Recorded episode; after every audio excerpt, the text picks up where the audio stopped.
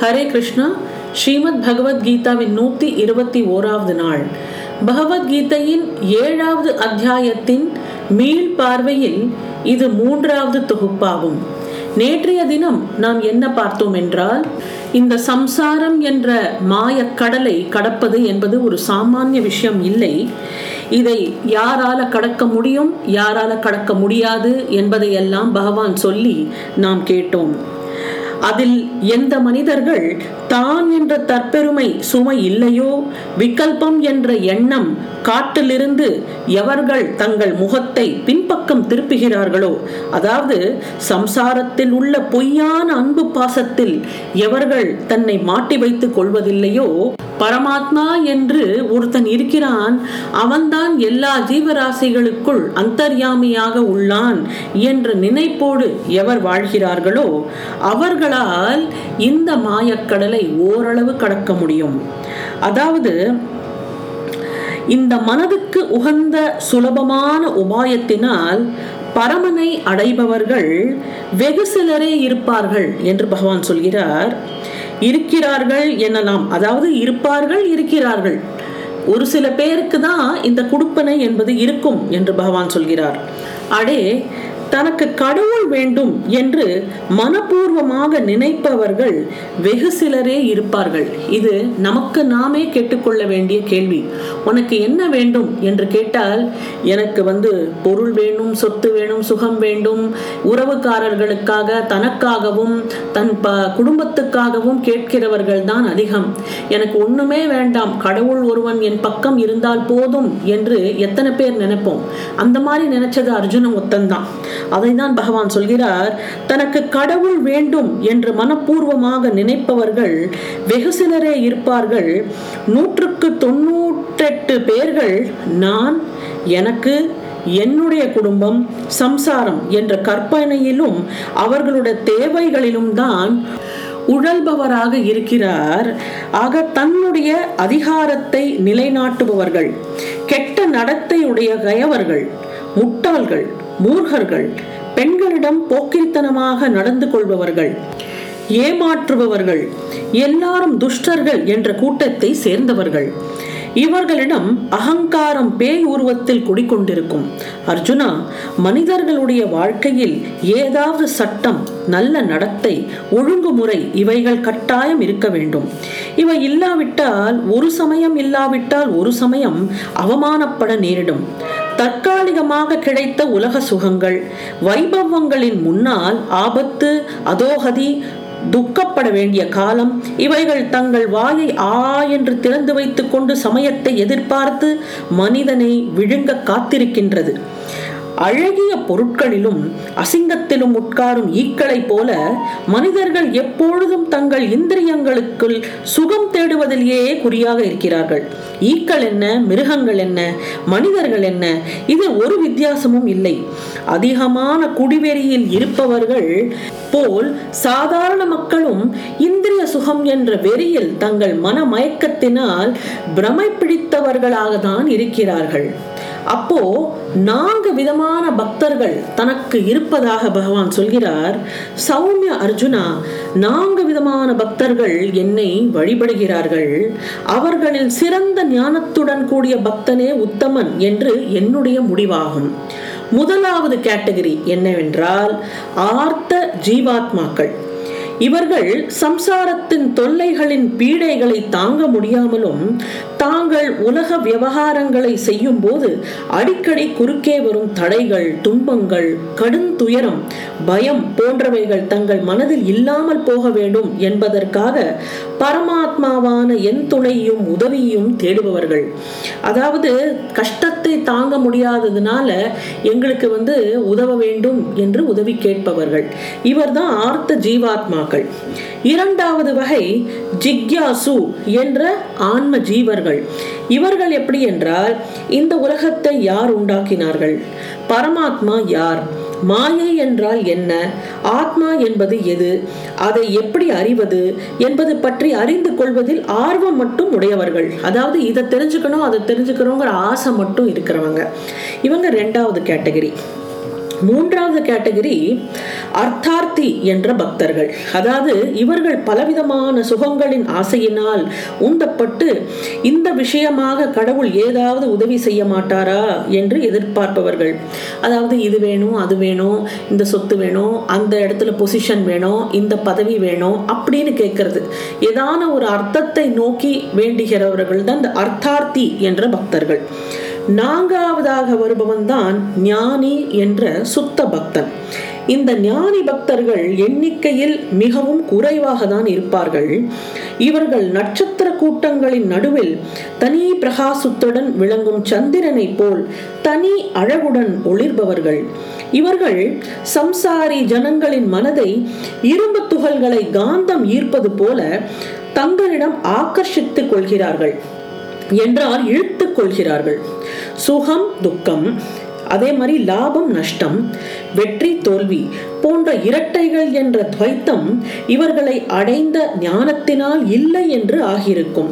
இந்த ஞானி என்ற சுத்த பக்தன் எப்படி இருப்பான்? இவனை எப்படி அறிந்து கொள்ளலாம் என்றால் வாழ்க்கையில் இவங்களுக்கு பல கஷ்டங்கள் வந்திருந்தாலும் அந்த கஷ்டத்தை இவங்க எப்படி ஃபேஸ் பண்ணி வராங்கங்கிறதுல இவங்களோட தனித்தன்மை என்பது வெளிப்படும். அது வந்து அடுத்தவங்களுக்கு கஷ்டமா இருக்கலாம். ஆனா இவங்க அதை பியூட்டிஃபுல்லா ஃபேஸ் பண்ணி அதுலேருந்து தன்னோட பாடம் என்னவோ அதை கற்பித்து கொண்டு தானும் கற்றுக்கொண்டு சென்று கொண்டே இருப்பார்கள். அதாவது ஞானி என்பதனோட அர்த்தம் என்ன? நான் கடவுளின் ஓர் அம்சம். கடவுள் பெருவெள்ளம் என்றால் நான் அதில் ஒரு சிறு துளி. ஆனால் நானும் அவனும் குணங்களின்படி பார்த்தால் ஒன்றுதான் என்ற பிரம்ம ஐக்கிய பாவத்தில் மனதை நிலை நிறுத்தி சம்சார கடலில் ஆனந்தமாக குளித்துக் கொண்டிருப்பார்கள். இவர்கள் சுழலில் மாட்டிக்கொள்ள மாட்டார்கள் சுகரூபமாக கரையேறுவார்கள். இந்த பந்த பாசத்துலலாம் மாட்டிண்டு வேண்டாத பந்தங்களை ஏற்படுத்திண்டு எக்ஸ்பெக்டேஷன்ஸை நிறைய வச்சுண்டு. இந்த மாதிரிலாம் இல்லாமல் they will be very detached இந்த category of people they all know that God is the supreme power எது நடந்தாலும் இது அவனின் கட்டளைப்படி தான் நடந்து கொண்டிருக்கிறதுன்னு எதிரியுமே ஜாஸ்தி பட்டுக்க மாட்டாங்க. தனக்கு வந்த கஷ்டங்கள் தனக்கு வந்த இந்த லாபம் நஷ்டம் எதுவுமே ஒரு சமநோக்கு பார்வையோட பார்த்து கொண்டு லைஃப்பை சந்தோஷமாக நடத்தி கொண்டே போய்கொண்டிருப்பார்கள் தன்னுடைய ஆத்மாவே பரமாத்மா என்ற பாவனை அவனிடம் எப்பொழுதுமே இருப்பதனாலேயே பரமாத்மாவும் அத்தகைய ஞானியை தன் ஆத்மாவாக கருதுவான். அதாவது ஈஸ்வரனோட வேலையை செய்வதற்கு என்று ஈஸ்வரனும் ஒரு சில பேரை தேர்ந்தெடுக்கிறான். அவங்களோட இந்த கே அவங்களோட இந்த குவாலிட்டிஸ் வந்து இந்த ஃபோர்த் கேட்டகரியில் வரா மாதிரி பகவான் பார்த்துப்பான். அதாவது பகவானுக்கும் வேலை செய்யறதுக்கு ஒரு சில பேர் வேணும் இல்லையா? அது சுயநலமே இல்லாத ஒரு மனுஷன்தான் பகவானோட வேலையை எடுத்து செய்ய முடியும். ஆக பரமாத்மாவும் அத்தகைய ஞானியை தன் ஆத்மாவாக கருதுவான். அடே சூரியனும் அதன் கிரணங்களும் எப்பொழுதாவது தனியாக பிரிய முடியுமா? அந்த ஞானி சம்சாரம் என்ற குடும்பத்தில் வளைய வந்தாலும் பலவிதமான ஊர் உலக விவகாரங்களில் ஈடுபட்டாலும் அதில் அவன் ஆழ்ந்து போக மாட்டான். எதையுமே ஒரு சூப்பர்ஃபிஷியலாக வாழ்ந்துட்டு இருப்பாங்க உதிர நிமித்தம் அப்படின்னு வயிற்று பொழப்புக்காக அவனும் உழைத்து கொண்டுதான் இருப்பான். எல்லா விதமான நார்மல் ஆக்டிவிட்டீஸ்ல அவனும் ஈடுபடுவான்.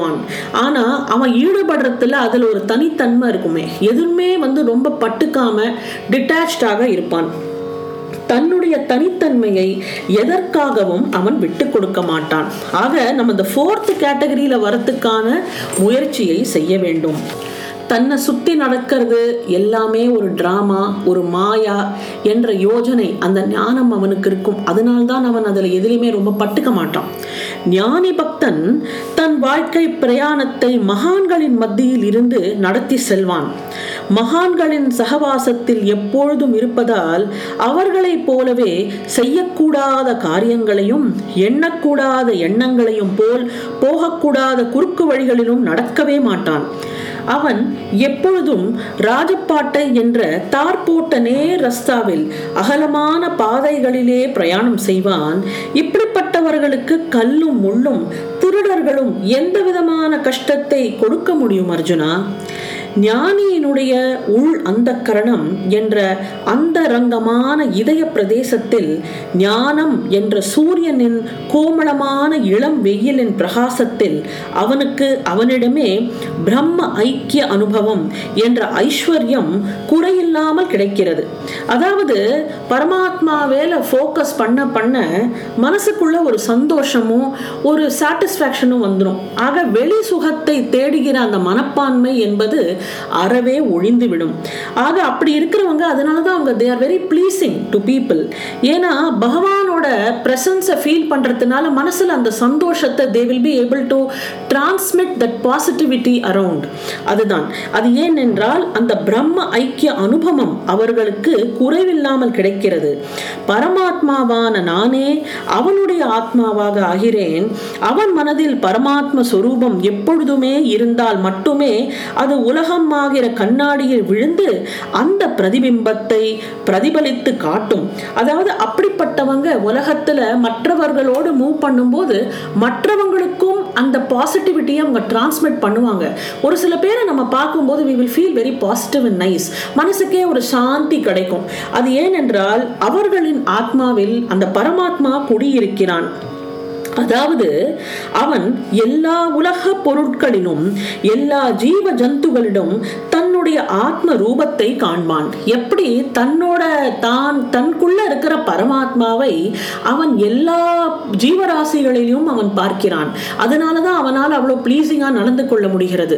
தான் வேற பொறுத்தையார் வேறங்கிற அந்த டிஃபரன்சஸ் பார்த்துட்டே இருக்குமானால் நம்ம வசதி இவங்க தாழ்த்தி அப்படிங்கிற அந்த டிஃபரன்ஸ் மனசுல தோணும்.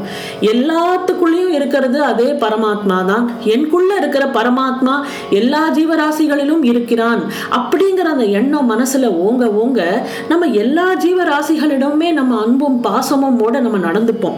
அதை தான் இங்க சொல்கிறார் எல்லா ஜீவ ஜந்துகளிடமும் தன்னுடைய ஆத்ம ரூபத்தை அவன் காண்பான்.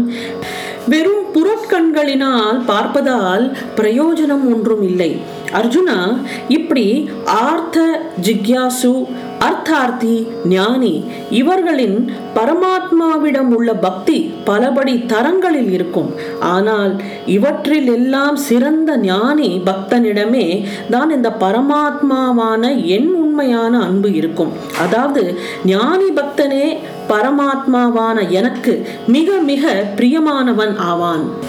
எவர்களுடைய ஞானம் பலவிதமான சுகங்களின் பலன்களின் ஆசையினால் மந்த மந்தமாக மங்கிக் கொண்டே வருகிறதோ அவர்களுக்கு இந்த வாழ்க்கையில் முழு இருட்டு தெரிய ஆரம்பிக்கும். அதாவது இந்த உலகத்தோட வாழ்க்கைய எல்லாரும் அப்படியே ரசிச்சு வாழ்ந்துட்டு இருக்கும்போது எவருக்கு இந்த லைஃபோட அந்த ஃபியூட்டிலிட்டி யாருக்கு புரியறதோ அவங்களுக்கு தான் ஓஹோ இது இவ்வளோதான் இந்த இதுல இவ்வளோதான் விஷயம் அப்படிங்கிற அந்த ஒரு ஞானம் வரும்போது அந்த ஆசை என்பது மங்கிக் கொண்டே வரும்.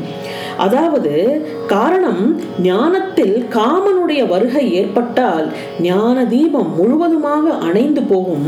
ஆனால் எப்பொழுதும் பரமாத்மாவான நான் அவர்களுடைய இதயத்தில் இருந்த போதிலும் அவர்களுக்கு நான் காணப்படாமல் போகிறேன். அதாவது ஞானத்தோட இருக்கலாம். அந்த ஞானத்தோட அந்த ஆசை வந்து கலக்கும் போது அந்த ஞான தீபம் என்பது அழிந்து விடும் அணைஞ்சு விடும் அப்படின்னு சொல்றார். அணையும் போது என்ன ஆகும்னா பரமாத்மா மனசுல இருந்தாலும் அது காண முடியாம போய்விடுகிறது. ஞானம் இல்லாதவர்கள் உடலின் புத்தியின் அடிமையாகிறார்கள். விஷய சுகங்களில் விருப்பங்களினால் இவர்கள் தீனர்களாகி பரமாத்மாவான என்னை விட்டு அவர்களுடைய இஷ்டப்படி பலவிதமான அந்நிய தேவதைகளை பூஜைகளும் பஜனைகளும் செய்கிறார்கள். ஆனால் அவர்களுக்கு ஒரு விஷயம் மட்டும் கவனத்தில் வருவதே இல்லை. அதாவது அந்த தேவ தேவதைகளின் உருவத்திலும் நானே இருக்கிறேன் என்பது.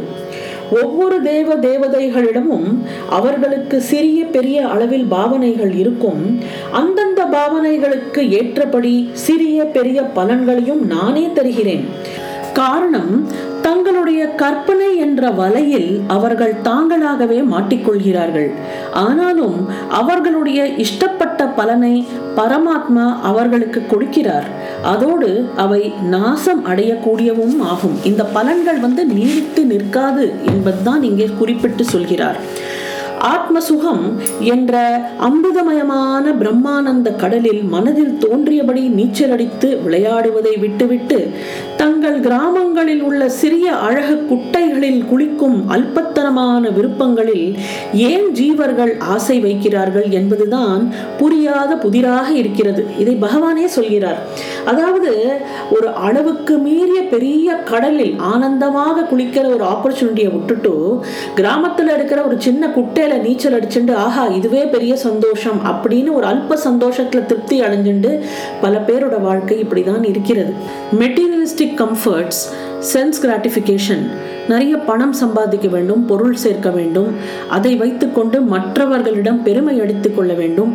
இந்த மாதிரி நோக்கங்களோட வாழ்ந்துட்டு இருக்கிறவங்களோட ஸ்டேட் தான் இந்த கிராமத்து குட்டையில குளிக்கிறவங்களோட state they may get what they want but இதெல்லாமே அழிந்து போகக்கூடியவை. இதெல்லாம் எதுவும் நிரந்தரம் கிடையாது. ஒரு பபுள் மாதிரி அது உடஞ்சு விடும்.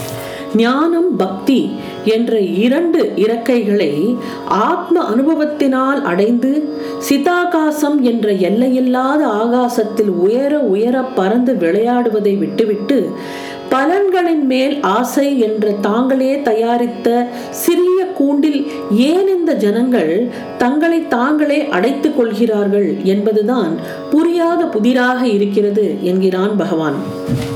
பகவானிடம் முதல்ல இது வேணும் அது வேணும்னு கேட்கறத நாம முதல்ல நிறுத்தணும்.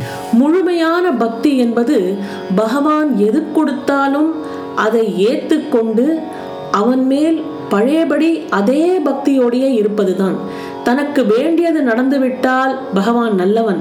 தான் வேண்டின்றது நடக்கவில்லை என்றால் இந்த பகவான்லாம் ஒண்ணுமே கிடையாது. கடவுள் என்பவன் சும்மா பொய்.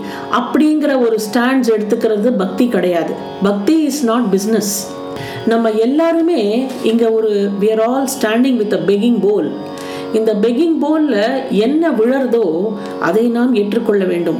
அது அமிர்தமாகவும் இருக்கலாம் விஷமாகவும் இருக்கலாம். நம்மளோட இந்த பெகிங் பவுல்ல என்ன விழறதோ அது பரமாத்மாவின் பிரசாதமாக ஏற்றுக்கொண்டு யாரால முழுமையாக பக்தி செய்ய முடிகிறதோ அவனே உண்மையான ஞானி. கேவலம் மாயை மோகம் கோபம் லோபம் தாபம் போன்ற குணங்களுக்கு வசமாகி தங்கள் கண்களை தாங்களே இறுக்கமாக மூடிக்கொண்டு எங்கும் பிரகாசமாய் இருக்கும் போதே ஐயோ ஐயோ நான் கும் இருட்டில் தவிக்கிறேனே என்று அரற்றுபவர்களை என்னவென்று சொல்வது? இந்த மூ உலகிலும் இதில் பிரம்மத்தின் அம்சம் என்ற தத்துவம் இல்லை என்று ஏதாவது கிடைப்பது சாத்தியமா? நம்மளை சுத்தி பார்க்கலாம். இந்த பர்டிகுலர் விஷயத்துல பிரம்மம் இல்லை என்பதை நாம் ஏதான சுட்டிக்காட்டி எடுத்துவிட முடியுமா? இல்லை. இந்த உலகங்களில் இதுவரை எது எது இருந்து போனதோ அவைகளில் எல்லாம் நானே இருந்தேன். இன்றும் இருக்கிறேன். இனிமேலும் எது எது உண்டாகுமோ அவைகளிலும் நான் கட்டாயமாக இருப்பேன் என்று பகவான் சொல்கிறார். ஆனால் சாதாரண ஜனங்கள் இந்த விசாரங்களிலும் எண்ணங்களிலும் கண்மூடிகளாய் இருக்கும் வரை அவர்களுடைய பிறப்பு இறப்பு சக்கரம் சுற்றி கொண்டேதான் இருக்கும். இதிலிருந்து அவர்கள் தப்பிக்க வழியே இல்லை வேறு வழியே இல்லை. அர்ஜுனா கேள் இந்த உடல் ஒரு நாள் மறைந்து போகும். இந்த உடலினுள் உறையும் ஆத்மா மட்டும் அழிவில்லாமல் அப்படியே இருக்கும். அதை பரமாத்மாவின் அம்சம் என்று எவன் அறிகிறானோ அவனுக்கு ஏது சுகம் துக்கம்? தன்னுடைய ஆத்மஸ்வரூப ஞானத்தினால் கற்பனை செய்யும் புத்தியும் இல்லாமல் போவதால் எண்ணங்களுக்கு தர்க்க வாத விவாதங்களையும் யார் செய்வார்கள்? அப்பொழுது அங்கு ஆனந்தம் மட்டுமே மிச்சம் இருக்கும். பகவான் இப்படி சொல்லி முடிக்கும் போது அங்கு ஒரு அதிசயம் உண்டாயிற்று. சற்றும் எதிர்பாராமல் எங்கிருந்தோ ஒரு கடும் புயல் போன்று காற்று சுழன்று சுழன்று வீசியது. ஒரு கண் நேரத்தில் அந்த காற்றின் கண் மண் தெரியாத சூழலில் பார்த்து கொண்டிருக்கும் போதே வெகு தொலைவில் கிழக்கு திசையில் அடிவானத்தில் புதியதாக உருவான குருட்சேத்திரம் அதில் இருந்த யுத்த வீரர்கள் அந்த அர்ஜுனன் அந்த கிருஷ்ணன் எல்லாரும் அந்த கடும் சுழற்காற்றினால் சுருட்டி கொண்டு போகப்பட்டு தூரம் தூரமாய் சென்று கடைசியில் முழுவதுமாய் கண்களிலிருந்து மறைந்தே போனார்கள். இது பகவானுடைய கண் அசைவினால் மாயை செய்த வேலை. அப்போ நம்மளை சுத்தி இருக்கிறது எல்லாமே இஸ் அ டிராமா அந்த மாதிரி ஒரு இமேஜினேஷன்ல நம்ம டிட்டாச் ஆகி பார்க்குறோம். நம்ம சுத்தி நடக்கிற அந்த டிராமாவை நம்ம ஆஸ் அ ஸ்பெக்டேட்டர் பார்க்கும்போது அந்த டிராமா காட்சிகள் எல்லாம் அப்படியே மறைந்து விட்டால் எப்படி இருக்கும்? அந்த மாதிரி ஒரு நிலைதான் அர்ஜுனனுக்கு ஏற்பட்டது. இப்பொழுது அர்ஜுனன் முழுவதுமாக தன் நிலைக்கு திரும்பினான். அவன் தன் எதிரில் பார்த்தான். அவனுக்கு முன்போலவே கிருஷ்ணனுடைய தரிசனம் கிடைத்தது. பிறகு அர்ஜுனன் எப்பொழுதும் தன்னையே பார்த்து கொண்டானோ அப்போது அவனுடைய பிரகாச ரூபம் தன்னையே தன்னுடைய பழைய நிலையான அர்ஜுனனே இப்போதே தெரிந்தான். அதாவது தனக்கு தானே அந்த சுய நினைவுக்கு வந்த மாதிரி ஒரு ஃபீலிங் அர்ஜுனனுக்கு வந்தது. அவன் தனது வலது உள்ளங்கையை பார்த்தான். அங்கு அந்த ரத்தினமும் இப்பொழுது இல்லை. அது மட்டும் இல்லை அவன் தன் தலையிலிருந்து கிரீடத்தை கயற்றி அதிலிருந்து ஏதாவது ரத்தினம் காணாமல் போயிருந்ததா என்று நன்றாக உற்று உற்று பார்த்தான்.